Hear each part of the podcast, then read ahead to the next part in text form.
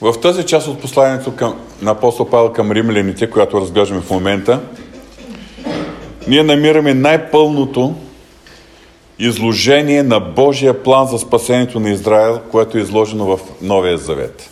Да, има много е, старозаветни пророчески писания, но апостол Павел като че ли дава една отправна точка, която дава е, тълкуване и значението на всички старозаветни писания, отнасящи се до бъдещето на израелския народ. В глава 9 от посланието към Римите, която вече разгледахме, апостол Павел засяга въпроса за Божият избор за Израел в миналото. В 10 глава той разглежда въпроса за настоящето отхвърляне на благовестието Христово от страна на Израел. Днес ние ще разглеждаме 11 глава. И тук апостол Павел завършва това разглеждане на е, Божия план за спасението на Израел, като посочва бъдещото спасение на Израел. Това ще е основната тема тази вечер на нашето библейско изучаване. И всичко това, което апостол Павел споделя, е в светлината на спасението или оправданието, което е единствено чрез вяра в Исус Христос. И това спасение чрез вяра в Исус Христос се отнася както за юдеите, така и за езичниците. И това е отправната точка на апостол Павел, когато разглежда Божия план за спасението на израелския народ, но също така всичко, което той споделя, пречупено през призмата на неговата лична болка и скръп, която изпитва за своите роднини по плът. Да си припомним, началото на 9 глава. Казвам истината в Христос, не лъжи, съвестта ми свидетелства в мене в Святия Дух, че имам голяма скръп и непрестанна мъка в сърцето си. Той говори за тези юдеи, които са му роднини по плът, които закоравява сърцата, сърцата си и не приемат благовесието. И десета глава започва с подобен израз. Братя, моето сърдечно желание и молбата ми към Бога е за спасението на Израел. Съгласно това, което апостол Павел вече е записал и ние сме разгледали, израелтяните са избрани от Бога по неговата суверенна воля. Избрани са да бъдат народът, чрез който Бог да осъществи своят велик изкупителен план – обаче в крайна сметка индивидуалното спасение, оправданието на всеки човек от израелското общество, на всеки юдеин и в крайна сметка цялостното благословение и спасение на народа зависи от това, от тяхното отношение към благовесието Христово. А в случая израелтяните като цяло са отхвърлили благовестието Христово, което е Божия сила за спасение на всеки, който вярва. Както и на юдейна, а после и на езичник. Тоест, те са отхвърлили Божия план, Божият начин да бъдат оправдани. Този начин е единствено чрез вяра в Исус Христос. Припомням в 10 глава, която вече разгледахме, в началото втори стих четем. Защото свидетелствам за тях, че те имат ревност за Бога, само че не според съвършеното знание. Понеже като не познават правдата, която е от Бога, става въпрос за правдата, която е чрез вяра, както е писано праведно, чрез вяра ще живее, и искат да се усъвършенства, да, искат да утвърдят своята собствена правда и по този начин те не са се покорили на Божията правда. Понеже както пише апостол Павел, Христос изпълнява целта на закона, за да се оправдае всеки, който вярва. И 11 глава започва с един въпрос, който апостол Павел поставя. И той е съвсем логичен въпрос след всичко, което е разкрил в 9 и в 10 глава. И този въпрос е в първи стих. И така казвам, отхвърлил ли е Бог своя народ? И неговият отговор е да не бъде, защото и аз съм израелтянин, пише апостол Павел, от Аврамовото потомство, от Виниеминовото племе, не е отхвърлил Бог хората си, което е предознал. Тук припомням, още от глава 9 че израелтяните са избрани чрез сувереният избор на Бога. Предопределени, избрани чрез сувереният избор на Бога. Но тук виждаме, не е отхвърлял Бог хората, които се е предознал за втори път, както в Римите 8 глава, така и тук той посочва, че Божият избор почива върху Божието предознание. И в 11 глава 2 стих то, точно това почертава апостол Павел. Не е отхвърлил Бог хората, хората си, които е предознал. Или не знаете какво казва писанието за Илия? Как вика към Бога против Израел? Господи, избиха пророците ти, разкопаха ултарите ти и аз останах сам, но и моят живот иска да отнемат. Но какво му казва Божественият отговор? Оставил съм се 7000 мъже, които не са преклонили коляно пред Ваал. Така и в сегашното време има остатък избран по благодат. Бог винаги си има свой верен остатък. Това е било и в времената, още преди да бъде въздигнат израелски народ. Авраам е един от тези, които са призвани от Бога и от чрез него Бог въздига своя народ. Но освен Авраам, нека си припомним, че в същия исторически период е живял Йов, който не е имал кръвна връзка с Авраам. С Авраам. Не е от избрания народ, но е Божий човек. В това време е живял Мелхиседек, на когото Авраам даже е принесъл десятък. Тоест, пак Божий човек и свещеник на живия Бог. От, в това време Бог си имал верен остатък. После сред израелтяните, през цялата история на израелски народ, независимо от провалите, независимо от Божия съд, Бог винаги си е имал свой верен остатък. И в Новия Завет, и сред Израилевото общество, и сред езичниците, в църквата, ако погледнем църковната история, дори в тъмното средновековие, през всичките векове, когато църквата се отстъпала от Христос, Бог винаги си е имал свой верен остатък. И апостол Павел посочва примера с Илия, когато той си мисля, че е съвсем самичък. Когато Изавел и Ахав са избивали пророците, кога са избивали и са гонили последователите на Яхова, той си мисля, че само той е останал. И неговият живот е застрашен. Господ му казва, оставил съм си. 7000. Оставил съм си. С други думи, пазя си своите хора, които са моят верен остатък. Абсолютно аналогично апостол Павел казва, така и в сегашното време, във времето, когато се проповядва благовесието Христово, въпреки, че юдеите като цяло го отхвърлят, той казва, в сегашното време има остатък, избран по благодат. Остатък, който ни разчита на закона. Остатък, който ни разчита на происхода си. А остатък, който е избран от Бога и е по благодат. Разчита на Божията благодат. Какъв е този остатък избран по благодат? Така и в сегашното време има остатък избран по благодат. Но ако е по благодат, не е вече от дела. Иначе благодата не е вече благодат. И ако е от делата, не е благодат. Иначе делото вече, не е вече дело. С други думи, апостол Павел, да, такъв му е стила. Доста така завъртяно ги построява своите изречения и своята логика. Понякога трудно се проследява логическата връзка в неговите изречения. Но с други думи, преведено на съвсем разбираем език. Остатъкът избран по благодат, това са тези, които ни разчитат на делата, а които са спасени и оправдани чрез вяра в Исус Христос.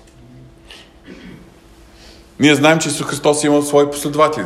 На първо място 12-те ученик, 12-те апостоли, между които ще поставим и апостол Павел – освен това, ранната църква. Юдеи, обаче остатък избран по благодат. Юдеи, които са вярвали, че Исус от Назарет е, из, е изпратен от Бога Мисия. Днеска ние имаме такъв израз за евреи, които вярват в Исус като мисия. Ние ги наричаме мисиански евреи. И така, а, точно тези евреи, ранната църква от юдейския етнос и народ, това са тези, които са оправдани чрез вяра в Исус Христос и това е този, точно този остатък, избран по благодат. Седми стих. Тогава какво? Онова, което Израел търсеше, това не получи. Но избраните го получиха. А останалите се закровиха даже до днес. Онова, което Израел търсеше. Това, което Израел търсеше е да бъде праведен пред Бога. Обаче го търсеше закона. И казва, това, което Израел търсеше да бъде праведен пред Бога чрез закона, не го получи. Но избраните, остатък е избран по благодат. Тези юдеи, които са повярвали в Исус Христос, те го получиха. А какво е станало с останалите? Накрая на седмици каза, а останалите се закоравиха даже до днес. Това са израелтяните или юдеите, които се държат на закона, които са закоравили сърцата си, които не приемат Исус като Мисия и продължават да вярват и да очакват, че ще бъдат оправдани чрез делата на закона. Тогава какво? Това, което Израел търсеше, това не получи. Но избраните го получиха. А останалите се закоравиха даже и до днес. Забележете израза. Закоравиха. Както е писано, Бог им даде дух на безчувствие, очи да ни виждат и уши да ни чуват. И Давид казва, трапезата им нека стане за тях примка и уловка, съблазани от плата, да се помрачат очите им, за да ни виждат и да се сгърби гърбът им за винаги. Тук апостол Павел цитира старозаветни писания, които посочат, че в дадени моменти Бог допуска израелтяните буквално да бъдат в духовна слепота. Това покривало, за което той говори във 2 Коринтияни, въпреки че Коринската църква е езическа църква, е, Богът на този свят е покрил. Е, това покривало стои и пред лицето или пред погледа на израелтяните, които искат да се оправдаят чрез закона, нали, без да разберат, че всичко, законът е преминал в Исус Христос. Но забележете, че всичко, което апостол Павел изявява по отношение на Израела, го изявява възоснова на Старозаветните писания. Той не прокарва ново откровение, нова доктрина.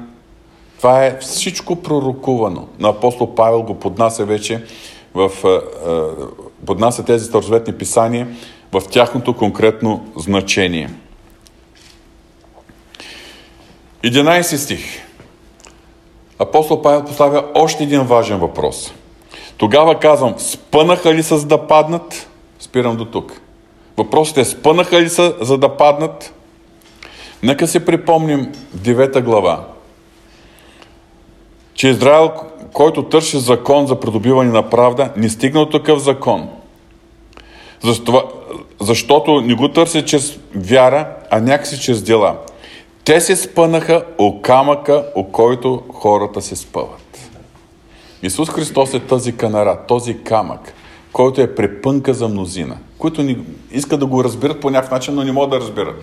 Не могат да разберат как е възможно спасител на света да бъде, а по същото време да бъде екзекутиран, да умре с тази най-позорна смърт. Апостол Павел пише до коринтияните, нали, че Христос това за юдеите съблазън, за езичниците глупост, а за повярвалите е Божия сила за спасение. И така Христос е камък, който да се спъват.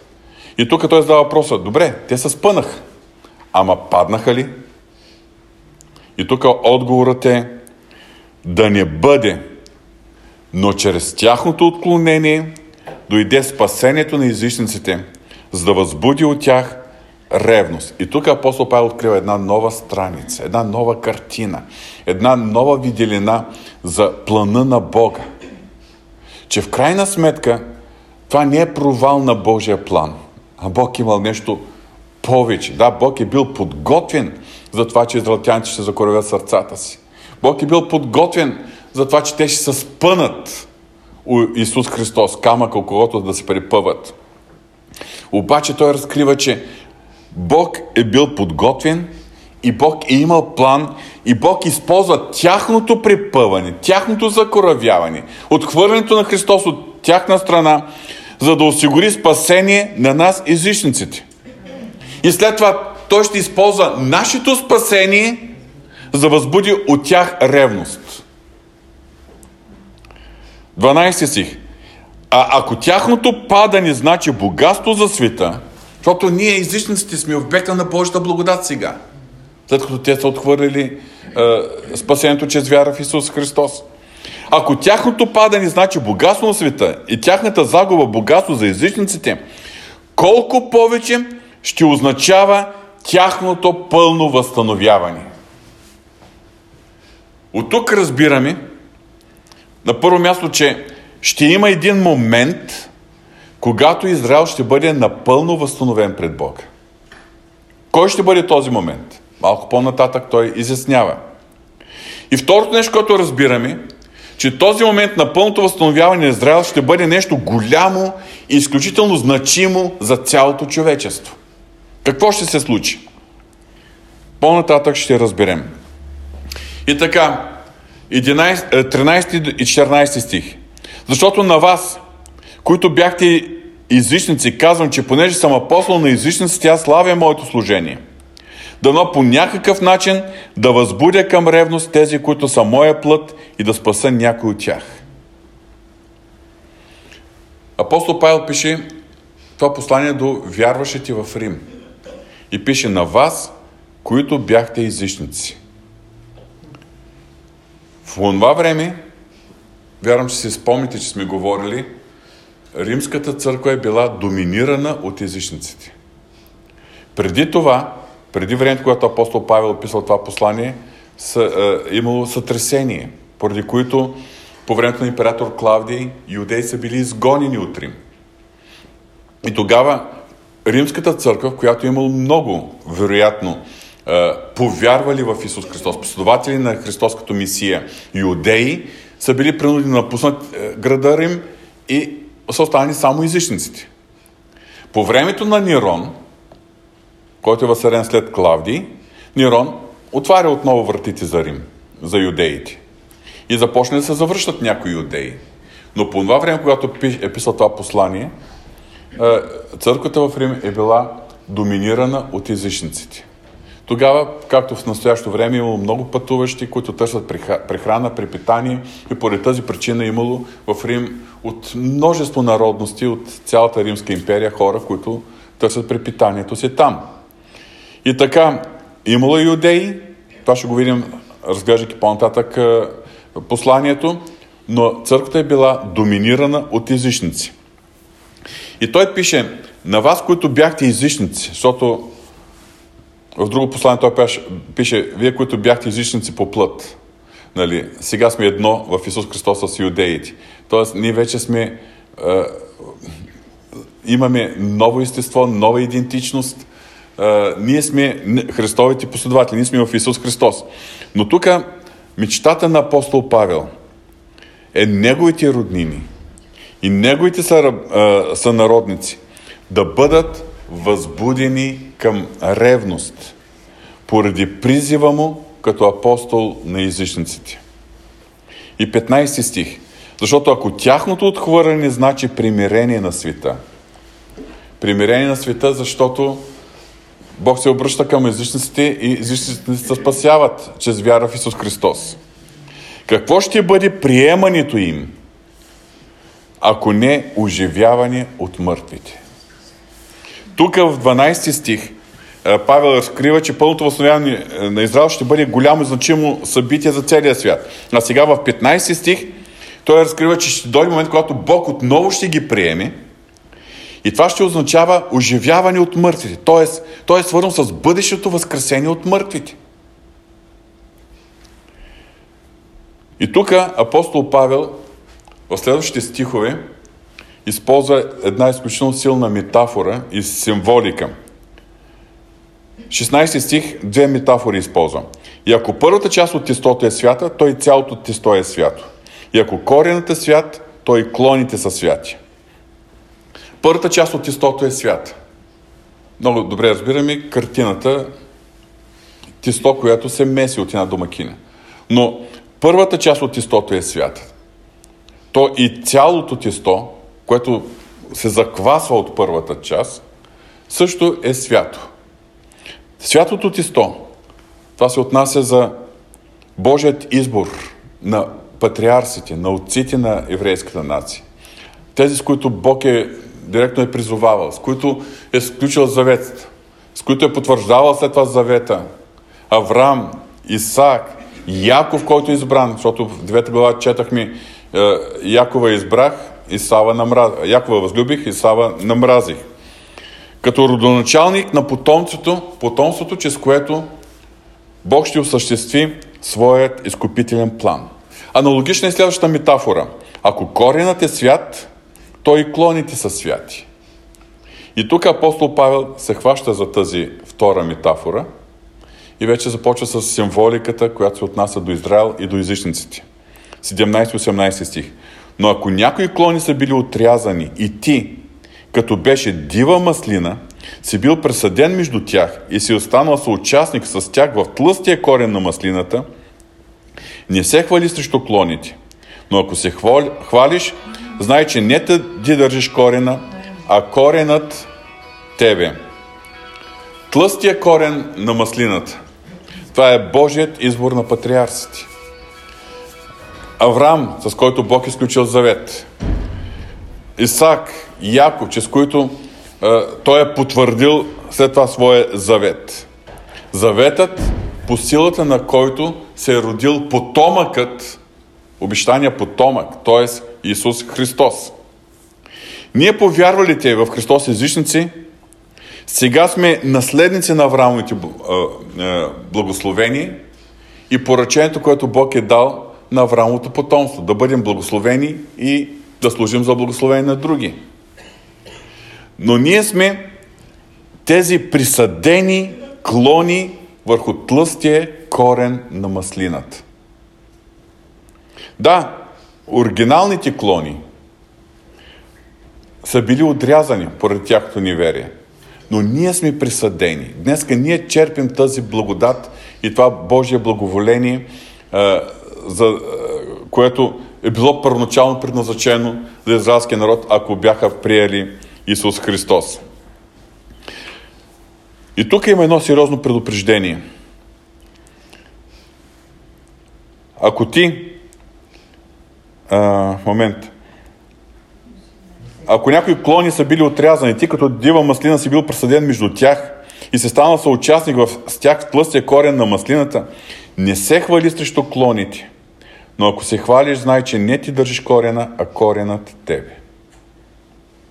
Не се хвали срещу клоните. Защото понякога ние допускаме едно пренебрежително отношение към еврейския народ. Те отхвърлиха нашия Господ. Те размнаха Господ Исус Христос. Те ни приемат Исус Христос. Едва ли не, ние сме по-възвишени от тях. Ние сме по-духовни, ние сме нещо повече. И това е едно изключително важно предупреждение към всички повярвали в Христос езичници. И за съжаление, искам да ви кажа, още от ранните векове, тъй до ден днешен в много християнски движения, това предупреждение е било пренебрегнато. И още в ранните векове, от 2-3 век се, зарежда, се заражда една доктрина, така наречената доктрина на, на заместването, съгласно която Бог окончателно е отхвърлил еврейския народ. Бог е отхвърлил евреите и няма повече никакъв план с тях.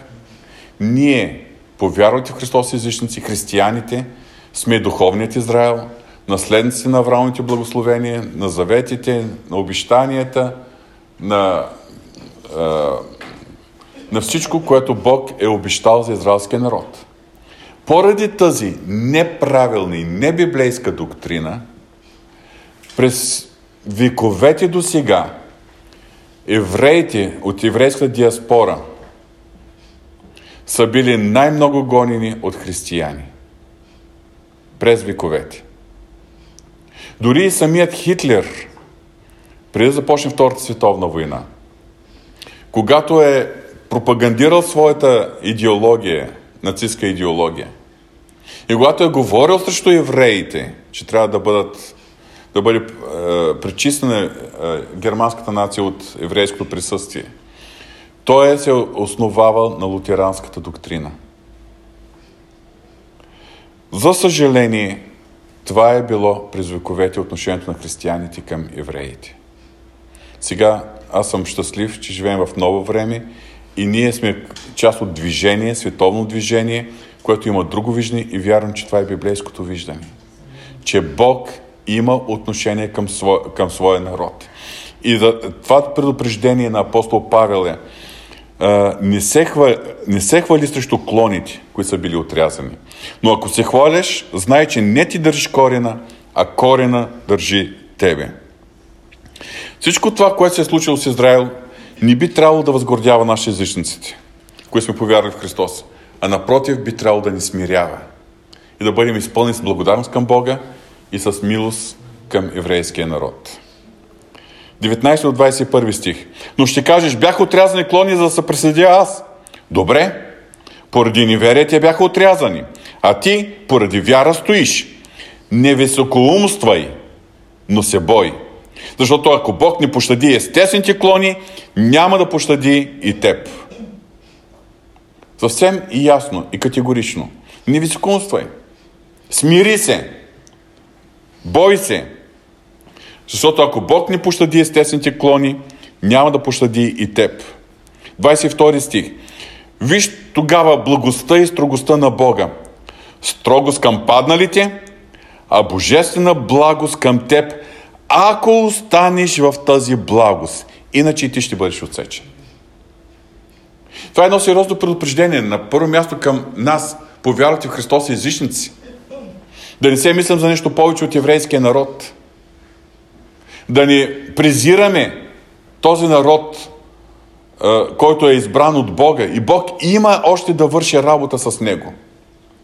Но от друга страна, тези думи на апостол Павел категорично разбиват идеята, която е много популярна сред протестантската общност в света, че когато един човек е веднъж спасен, си остава за винаги спасен.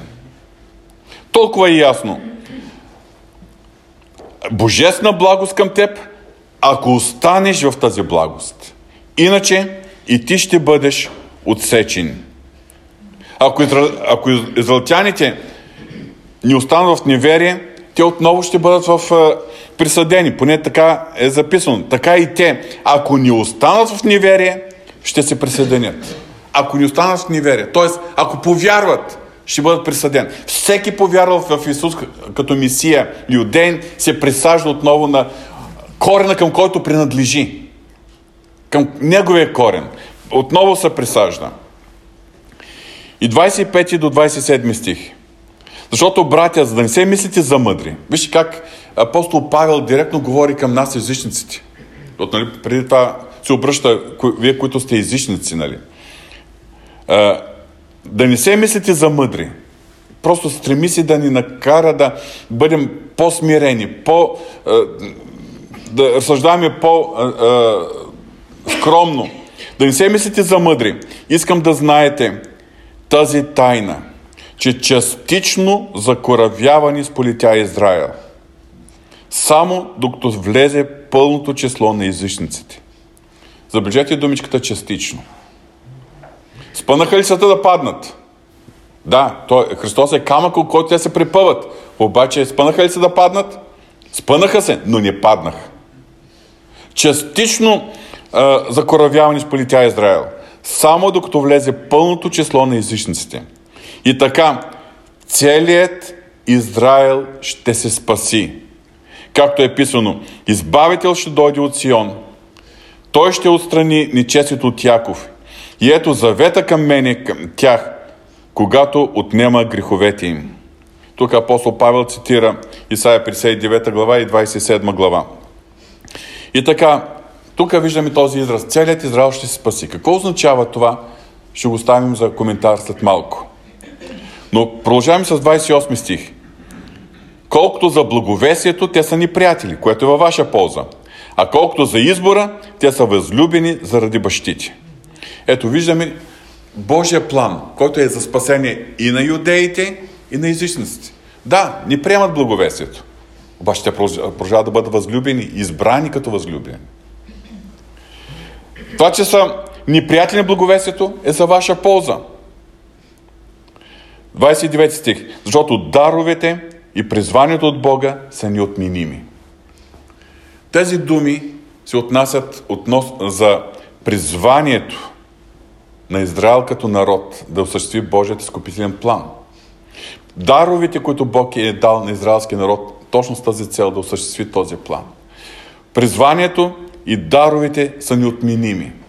Тук искам да обърна внимание. Много често чувам тези думи на апостол Павел да се цитират в контекста на практикуването на духовните дарби. И че ако Бог е дал на някого една дарба, някога си, след това казва, ми даровете призван са неотменими. С други думи, той човек си едва ли не се завинаги си е белязан с тази дарба.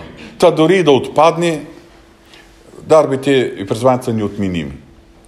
Забележете, тук не се отнася до духовните дарби. Не се отнася до духовно служение на нас, вярващи. Тук се отнася до израелския народ. Призванията, призванието на израелския народ с конкретна мисия и даровете, които Бог му е дал, за да може той да изпълнява тази мисия. 30 до 32 стих. Защото както вие някога си не се покорявахте на Бога, но сега чрез тяхното непокорство сте придобили милост, чрез, чрез показаната към вас милост и те да придобият милост. Ето отново същият план на Бога. Израел не се покорява, Бог показва милост към нас езичниците.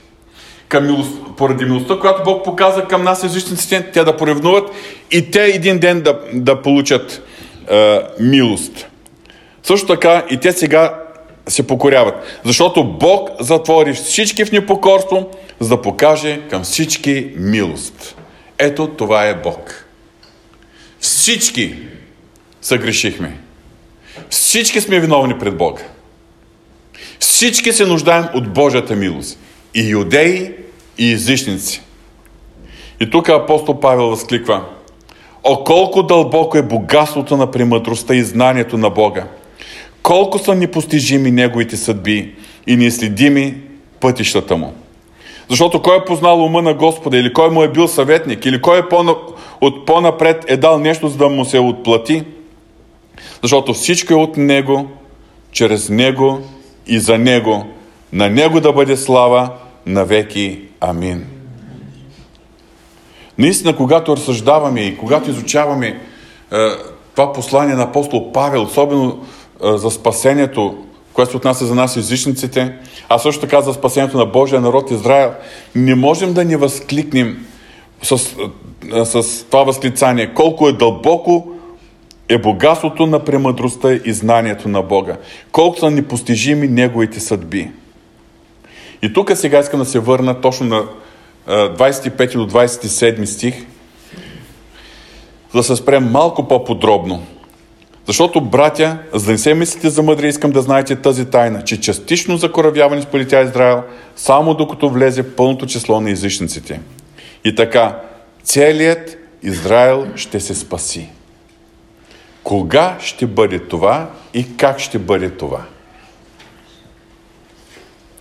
Пророк Захария пророкува за войните, които в последното време възстановената държава Израел ще води. И нека да четем Захария 12 глава, може да се отворите своите Библии. Книгата на пророк Захария 12 глава. Ще започнем с 2 до 6 стих.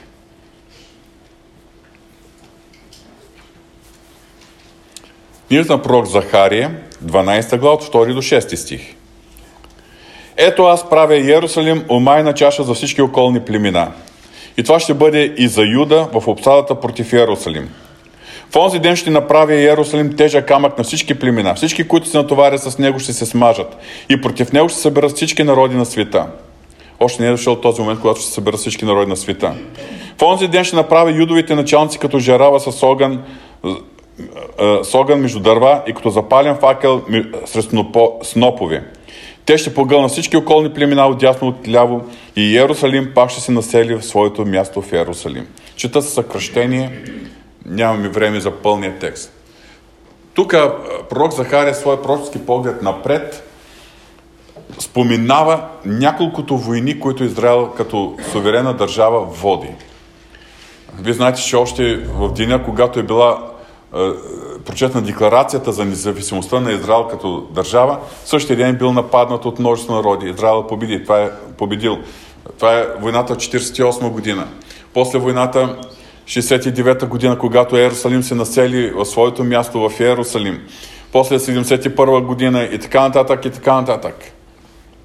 Това са тези войни, които в този размиран район Израел успява да води и да побеждава. Защото ще направи юдовите началници като жерава с огън между дърва и като запален факел между снопови. Те ще погълнат всички околни племена, отляво и отдясно. И това се случва. Но все още не се е случила последната война, за която не говори Библията. Известна е под името Армагедонската война. За нея четем 9 и 10 стих. В онзи ден ще потърса да изтребя всички народи, които идват против Иерусалим. А на Давидовия дом и на Иерусалимските жители ще излее дух на благодат и на моление и те ще погледнат към мене, когато прободоха. И ще плача за него, както някой плаче за едничкия си син. И ще скърбят горчиво за него, както някой скърби за първородния си. Ние знаем, че това ще стане съвсем в края на този бъдещ 7 годишен период от последната Данилова седмица. Този период, който е наречен скръпта или втората половина по-специално голямата скръп, който ще завърши с тази битка на една световна коалиция, предвождана, е, изпратила войските си там, предвождана лично от Антихрист, които ще буквално не ще застрашат. В останалите войни Израел ще побеждава. Тук Израел ще бъде буквално притиснат. И там този остатък, който е доживял до този, до този момент, защото това са дни на жестоко гонение, на жестоко преследване, което израелтяните ще, ще първо ще преживеят.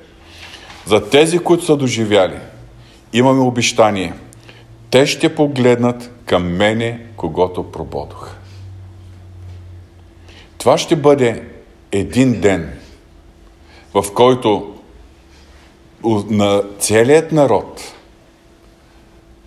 ще се просто притиснат, съкрушен, ще признае, че Исус от преди 2000 години, синът на Йосиф и Мария, Исус от Назарет, е този мисия, когато те очакват.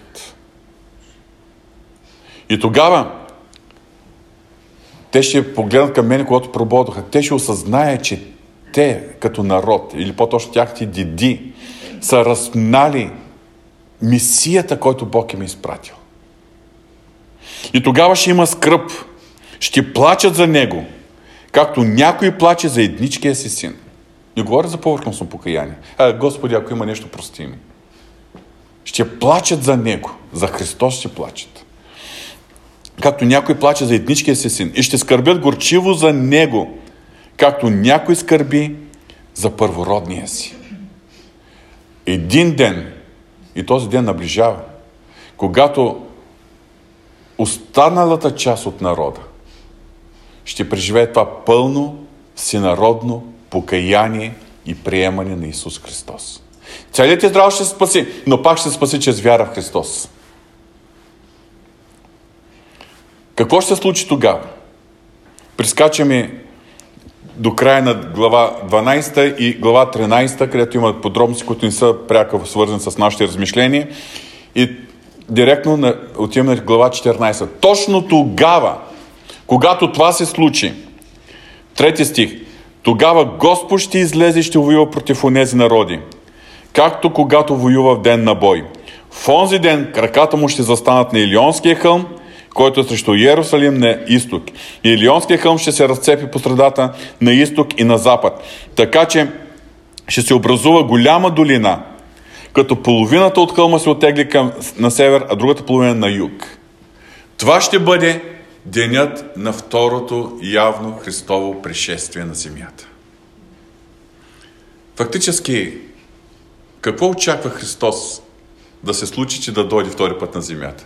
Очаква този ден, когато израелтяните ще погледнат към този, когато прободох. Когато целият Израел ще се спаси. И затова апостол Павел на, няколко, на две места в тази глава казва, ако тяхното отхвърляне означава спасение за света, какво ще бъде тяхното приемане? Ами, Христовото пришествие ще бъде. Това ще бъде. Най-великият ден в историята на цялия човешки род, когато Христос ще стъпи в Иерусалим и от тук нататък Той ще царува. На хилядогодишно си царство ще царува на земята на Давидовия престол. В този ден ще приключи и Божия съд над Израел. Вие знаете, че Божият съд тежи над този народ. Целият народ тогава ще наследи хилядогодишното царуване на Исус Христос. Но сега все още Божия съд тежи над него. Какво знаем за Божия съд? Ще се върнем малко назад. Най-напред, ние знаем, че Израел, или по-точно разделеният Израел, е бил нашуден като държава, Северното царство в, от Асирийската империя, Южното царство Юда от Вавилонската империя. Съгласно пророчно пророк Иеремия, в Иеремия 29 глава, 10 до 14 стих, времето на изгнаничеството ще трае 70 години. И спомняте си много добре, когато изучавахме книгата на пророк Даниил, когато Даниил прочел, че наближава вече времето на изпълнението на това пророчество, че е, пророчеството ще, е, е, изгнанието ще трае 70 години, започна своята ходатайствена молитва за своя народ. Тогава, след 20, 21 дена, нали, когато той се е молил, е дошъл ангел Гавриил и му разкрил пророчеството за 70-те Данилови седмици. И това пророчество е, че предстоят 7 седмици плюс още 62 седмици. Говори за изливането на Божия гняв, за Божия съд, докато вече бъде извършено изцяло милостивението за Израел. 7 плюс 62. И наистина от излизането на заповедта от Артаксеркс по времето на Ниемия, това е било 444-445 година преди рождението на Исус Христос по еврейския календар.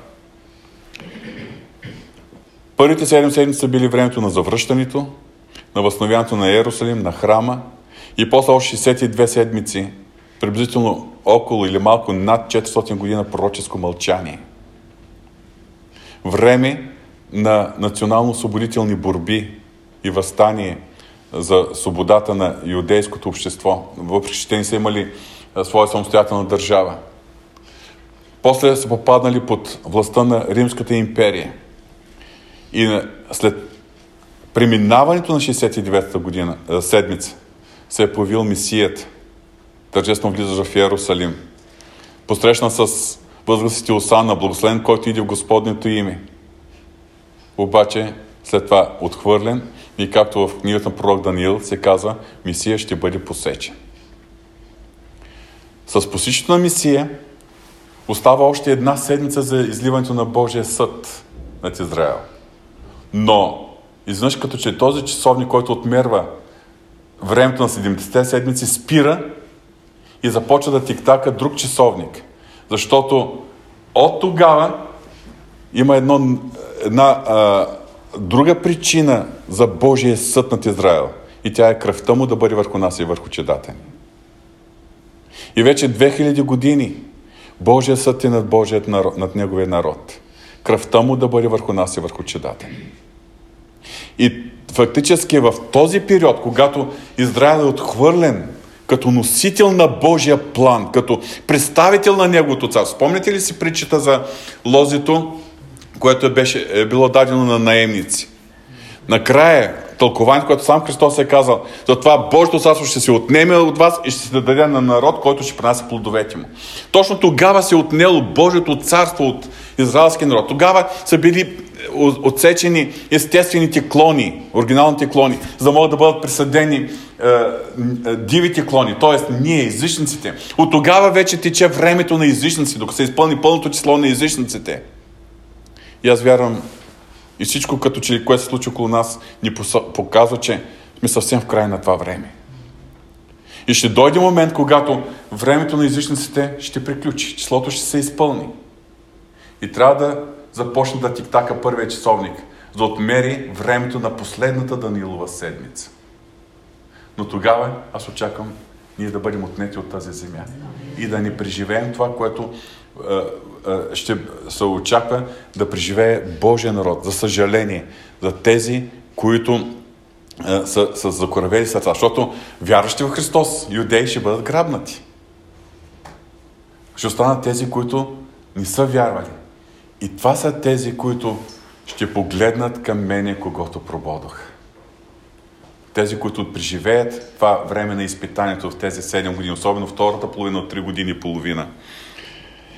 И така всичко ще завърши с покаянието на Израел, приемането му на този, когато отците им и дедите им са проболи. Про, и това ще бъде денят на второто Христово пришествие на тази земя. От тук нататък започва вече новата страница от световната история, когато Христос ще управлява вече. И когато разсъждавам върху всичко това, и аз не мога да ни възкликна с думите на апостол Павел. О, колко дълбоко е богатството на премъдростта и знанието на Бога! Колко са непостижими Неговите съдби и неизследими пътищата Му! Защото всичко е от Него, чрез Него и за Него, на Него да бъде слава на веки. Амин.